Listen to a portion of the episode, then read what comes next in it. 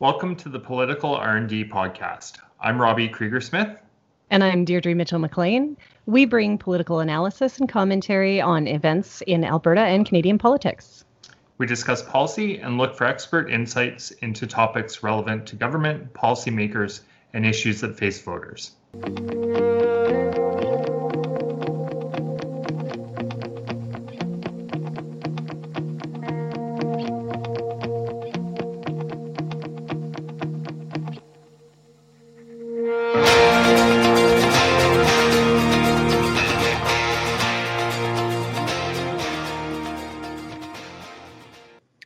Deirdre. Hi, Robbie. So we're back for our next segment, which you have titled Law and Disorder. Yes, we're looking at some of the things that are before the courts. Affect the Alberta government, the Ontario government, the Saskatchewan government, as well as the BC government. Mm-hmm. And so credit where credit's due. Jason Kenney said he would create jobs. Yeah. And the lawyers are doing very well. The lawyers are busy. Yeah, all over the country, the lawyers are busy. Yeah, not just creating jobs in Alberta, hey? Yeah, great. So where did you want to start here? Let's catch up to today. I guess let's start with the carbon tax challenges. Okay. So in May, it was actually the United Conservative Party, because they weren't the government at the time, intervened or secured intervener status in Saskatchewan's challenge of the federal carbon tax. Mm-hmm. And that decision came down, I believe it was on May 5th. And the Saskatchewan Supreme Court said basically that the carbon tax was constitutional and it was a matter of national importance, and that Parliament had established that they were legislating and regulating based on an issue of national importance. So they rejected the Saskatchewan government's argument and the United Conservative Party's argument that carbon tax was unconstitutional. Yes. So that was kind of step one in the legal saga of the federal carbon tax. And Jason Kenney and Doug Ford, who have a little bromance, they finish each other's sentences. No, he's never going to live that down. No, especially with all the dumb shit that Doug Ford's doing now. Right. But they also received a court decision. And so that one was on June 28th, and that was at the Ontario Court of Appeals. And it was a 4-1 decision. And I know there was some controversy over media reporting about that being a split decision. Right. But I found a really good tweet, Carolyn Dunn from the CBC. Mm-hmm. She said, people on Twitter are really upset about the media's correct use of the term split decision. I get that it doesn't show how the decision was weighted, but anything but a unanimous decision is a split decision. Yeah, and I don't have access anymore to the Canadian Press writing style guide. But if I recall correctly, anything that isn't a unanimous decision, according to that style guide, is to be communicated or termed as a split decision. So even though it is a majority decision, it is still a split decision. I have one. Oh, well, look at you, fancy schmancy. It might take a bit to look up, but so I'll take your word for that. Yeah, it's been over 20 years since I worked with the newspaper. So the Ontario court, though, basically made the same argument that because emissions are kind of a transnational issue, it really falls down to environmental regulation, and that is an area that the federal government does have jurisdiction over. And so it argued that the federal government was justified and that the federal carbon tax was constitutional. Mm-hmm. So strike number two. Yes. And most smart people would think after two tries that third time you're out, but not in Alberta. No. We're tenacious, that's for sure. And yeah, so that was June 20th. that Alberta made the announcement that they would be heading to court as well. And so they are going to presumably make the exact same argument that Saskatchewan and Ontario have made. I will say there is one small differentiation, is that under Jason Kenney, he didn't get rid of the carbon tax. He just changed who it was levied on. Right. And they have continued for the time being the NDP's large emitter carbon tax, which is called the CCIR. They're eventually going to re-term it into the TIER, which is, I believe it was Technology Investment and Energy Regulations. Yeah. And so that'll just apply to large emitters. It will be at a higher cost, which is essentially just going to hide the cost to consumers, but will have theoretically a similar impact at the end of the day. It'll just be less transparent, which maybe is the secret to politically maintaining a carbon tax and affecting climate change. But I'm not smart enough to determine that for sure. So.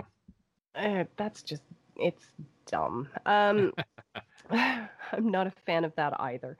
But yeah, so in total, 10 judges have actually weighed in on the act. Only three of the judges, so we're at 30%, concluding that the act is unconstitutional. Also, the government of Saskatchewan did file notice to appeal. So they have a tentative hearing date with the Supreme Court of Canada for December the 5th. And interesting. Ontario will intervene along with Alberta, BC. Yeah, Alberta, BC, Manitoba, Prince Edward Island, and New Brunswick.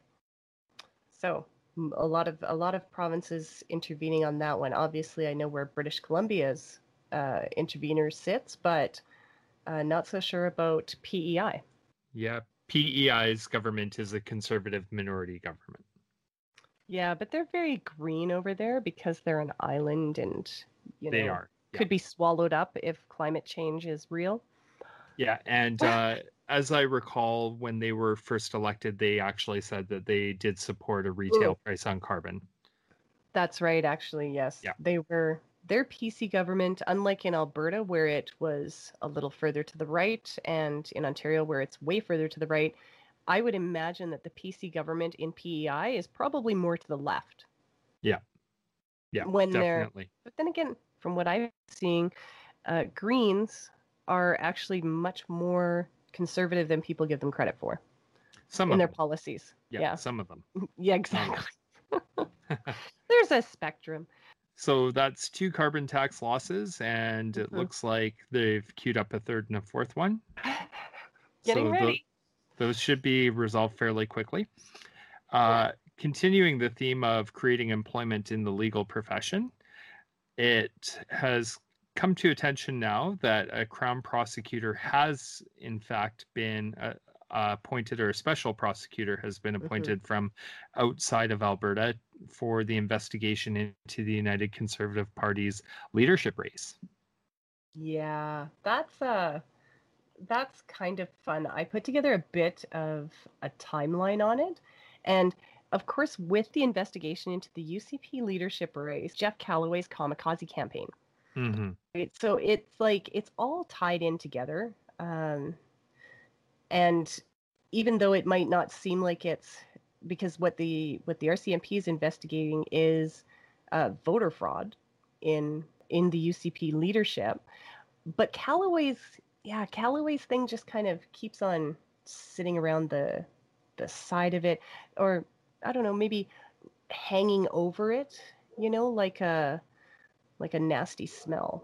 So the timeline that I put together before they actually made the appointment. And there's a couple of pieces in here that I don't know if they belong, but that it seems like there's a connection with Ontario. So April 25th, the first set of fines levied in Callaway's kamikaze candidacy since the UCP was elected government. So there was a little bit of a break between the end of March, and now granted there was other things going on with Callaway looking for the injunction to get the election commissioner to stop investigating. So that was going on in the meantime. But April 25th, there were more fines. On May 2nd, NDP made the request for a special prosecutor. On the 3rd, because when she made that request, she also apparently wrote a letter to the ethics commissioner regarding the UCP being involved at all in an investigation, even if it's only at an advisory level, but having access to information, et cetera, on, you know, an investigation that is about them. So then it was May 22nd, more fines. May 27th, and this was in the legislature, Alberta's Attorney General admitted he had been interviewed on the weekend by the RCMP regarding the UCP leadership investigation. That was just, like, that was a huge admission. And obviously renewed calls for a special prosecutor. That was May 28th. May 30th, the Crown announced that it would seek a special prosecutor on the basis of, quote, new evidence. So that was a couple of days later. Then we really didn't hear much more about it. June saying this would be a really strange thing to do because she's had a good run. It did happen. MPP Doug Downey replaced Caroline Mulroney as Attorney General.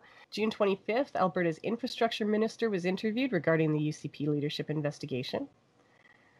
And then July 3rd, so two articles came out. The first one stated that the Ontario Ministry of the Attorney General has been providing advice to police during the investigation stage. So the Alberta Crown apparently reached out to Ontario. Also July 3rd, the decision was made independently without direction from elected officials, says the Crown. So, yeah, we finally have a special prosecutor. Apparently we may have had one for a while, and they won't release who it is. Actually, that was the other thing, is that Ontario is refusing, Alberta is refusing to name the special prosecutor. I don't know if that's a big deal. Do you think it's a big deal? I'm curious, because I actually just wrote down to myself as you were going through the timeline, what is the significance of Ontario's Justice Minister and Solicitor General being shuffled? But that's an interesting line that you've drawn there, and I wonder if maybe that's the reason that she was shuffled out. Right? Maybe somebody in her department agreed to appoint a special prosecutor or support Alberta, and that rubbed Premier Kenney the wrong way. Yeah, I don't, like, we have nothing on it, but Caroline Mulroney's movement in that cabinet shuffle was unexpected. Mm-hmm. And just like I said, going through the commentary around it before it happened, and I didn't see anything coming up to it, but there was speculation that, you know, that no, that can't be right. So that's why it's in there. It's also in there because apparently we've been working with them, or the RCMP has been working with someone out of Ontario through that ministry. Mm-hmm.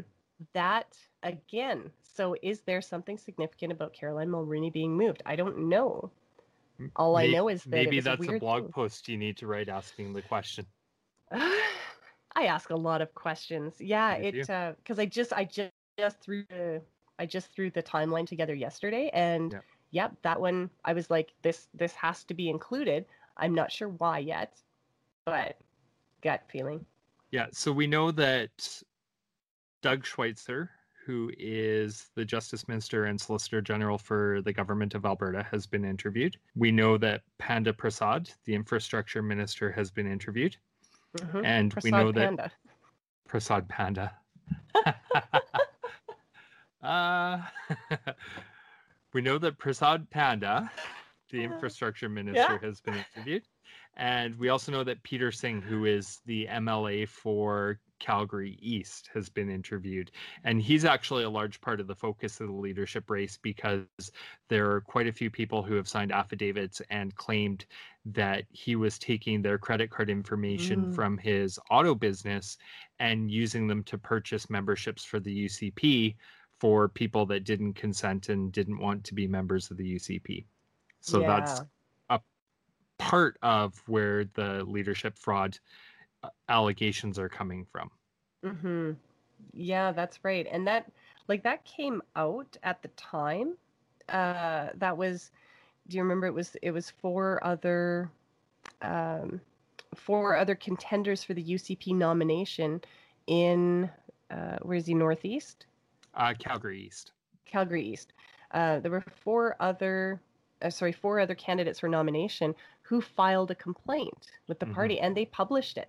Yeah, and one of those was former city councillor Andre Chabot, who, is not some, well, some would argue he is a fringe candidate, but who's not somebody that's completely naive to politics or inexperienced. So, right.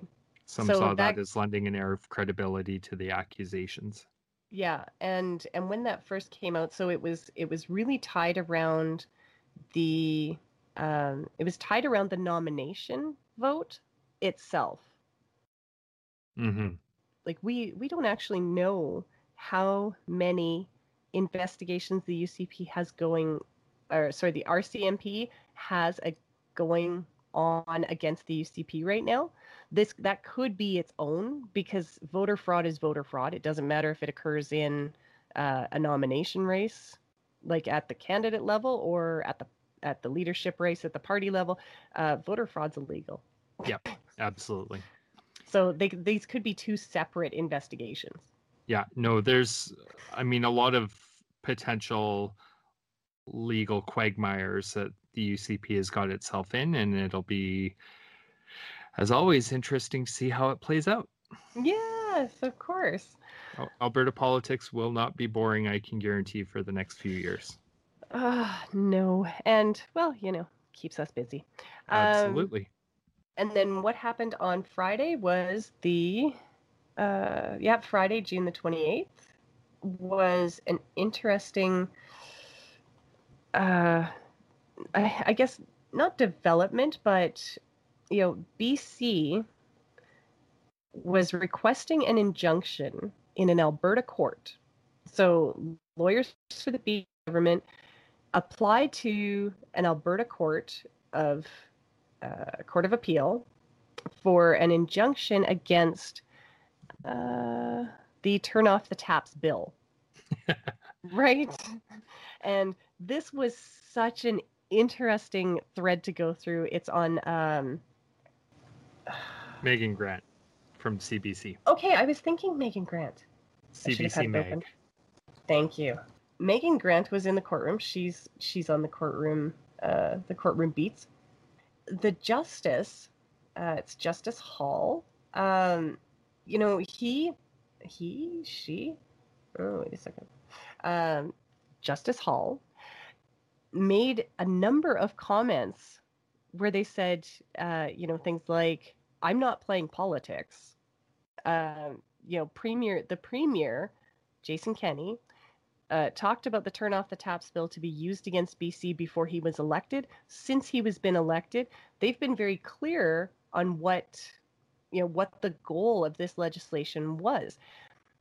So it's actually interesting, because the politics that Jason Kenney has espoused loudly is yet again coming back to bite him in the ass, because populist politics aren't good politics. These are things that people like, right? That gets the crowd going, and they're super excited because they're going to punish BC. But guess what? It's illegal. You cannot enact laws to punish another province. Well, I wouldn't argue that populist politics is bad politics necessarily. I would say populist politics makes for bad policy and legal decisions. Yeah. Because clearly populist politics is winning right now. Oh, it certainly is. Well, unless you take it to court. Yeah. So this was pretty interesting. In the end, like this, it's an excellent tweet thread. I recommend anyone go see it. That was at CBC Meg.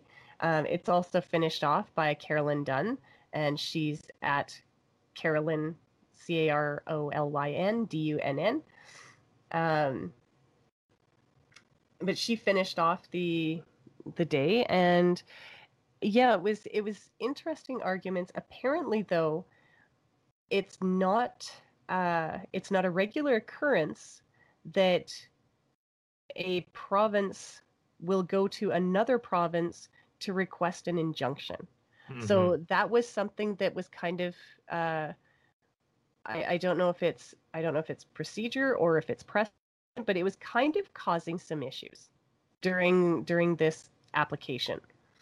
Yeah, because Justice Hall said that basically he was unsure whether or not BC had standing to challenge Alberta Bill in Alberta. In Alberta, yeah. Yeah.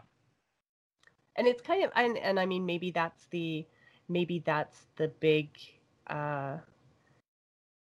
the big play, so to speak, is that they can challenge it all they want in a BC court, but mm-hmm. what they really need to do is stop it in Alberta.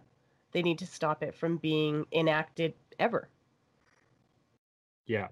Yeah. It's an interesting question. And I think that if Kenny's made a legal tactical mistake in calling it the turn off the taps legislation and articulating that he's going to utilize it to punish BC.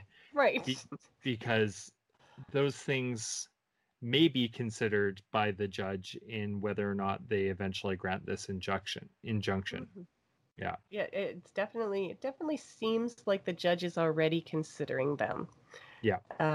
Yeah, because the Alberta lawyer, and that was kind of like way to hang someone out to dry, right? Like Jason Kenney, I think is probably the nightmare client, the one who won't shut up, the one who won't take legal advice, and then expects a lawyer to go in and argue his case, right? And you know, they're like, they were making the argument, you know, no, that's not the reason. And the judge was like, you know, how did they put it?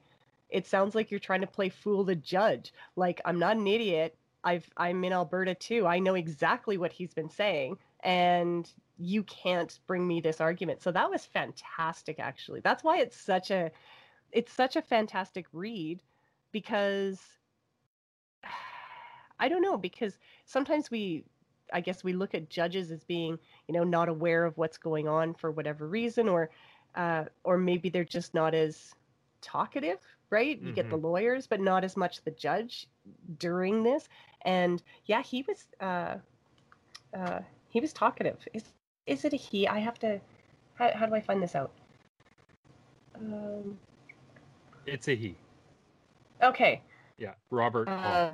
It's really impressive because it just, I don't know, and maybe everything else that we've kind of talked about with these, with these broken promises and with these fake news and disinformation campaigns, and it's just so great to see somebody going, that's crap, don't bring crap into my courtroom. Mm-hmm. Yeah. Right? No, it's like, yay. Yeah, it's really good. And BC also filed a statement of claim against Bill 12 in the federal court, so the government is also teed up at some point or another to have to defend that in federal court as well. Oh, that's excellent. So yeah. What is that? That's 1, 2, that's 3. That's 3 cases currently that we know of before the courts. They're not the only ones, though. Yeah. But those fiscally responsible and creating jobs for lawyers. Yes, our poor lawyers. Yeah. So was there? Oh, I guess it should be said at the end of the day on Friday, the judge did have to reserve his decision. So a decision was not made. He said he basically, you know, those couple of questions there. Number one, probably being whether or not the BC government has standing to make that application in an Alberta court. Mm-hmm. So we'll see what comes of it. I would imagine, a week or two, as he did also mention at the time that he realized this is a time-sensitive issue. The justices, in my experience of watching certain ones that are hearing cases that are time-sensitive, they have been within a couple of weeks mm-hmm. bringing out their decision. So, yeah. So I think we should find out soon enough. Absolutely. And that's probably a good place to wrap this segment. So our next segment, we are going to be looking at various bills that the Alberta government has put forth. And what's the title for this segment? So yet again, 4 segments with a theme. Our last one, and this is probably the easiest one. I'm pretty sure that everybody's on board by now. But the next one, or our last one, is Saved by the Bill. Saved by the Bill. So 4 television show themes. Yes. All right. We will be back shortly with Saved by the Bill. Thanks for joining us for this episode. This has been the Political R&D Podcast with Robbie Krieger-Smith. And Deirdre Mitchell-McLean. Where can people find you, Deirdre? They can find me on Twitter at Mitchell_AB. And you can find me online at RKS Alberta. The Political R&D Podcast is available wherever you get your podcast, and you can follow us on Facebook and Twitter at Political RND. Goodbye, Robbie. Goodbye, Deirdre.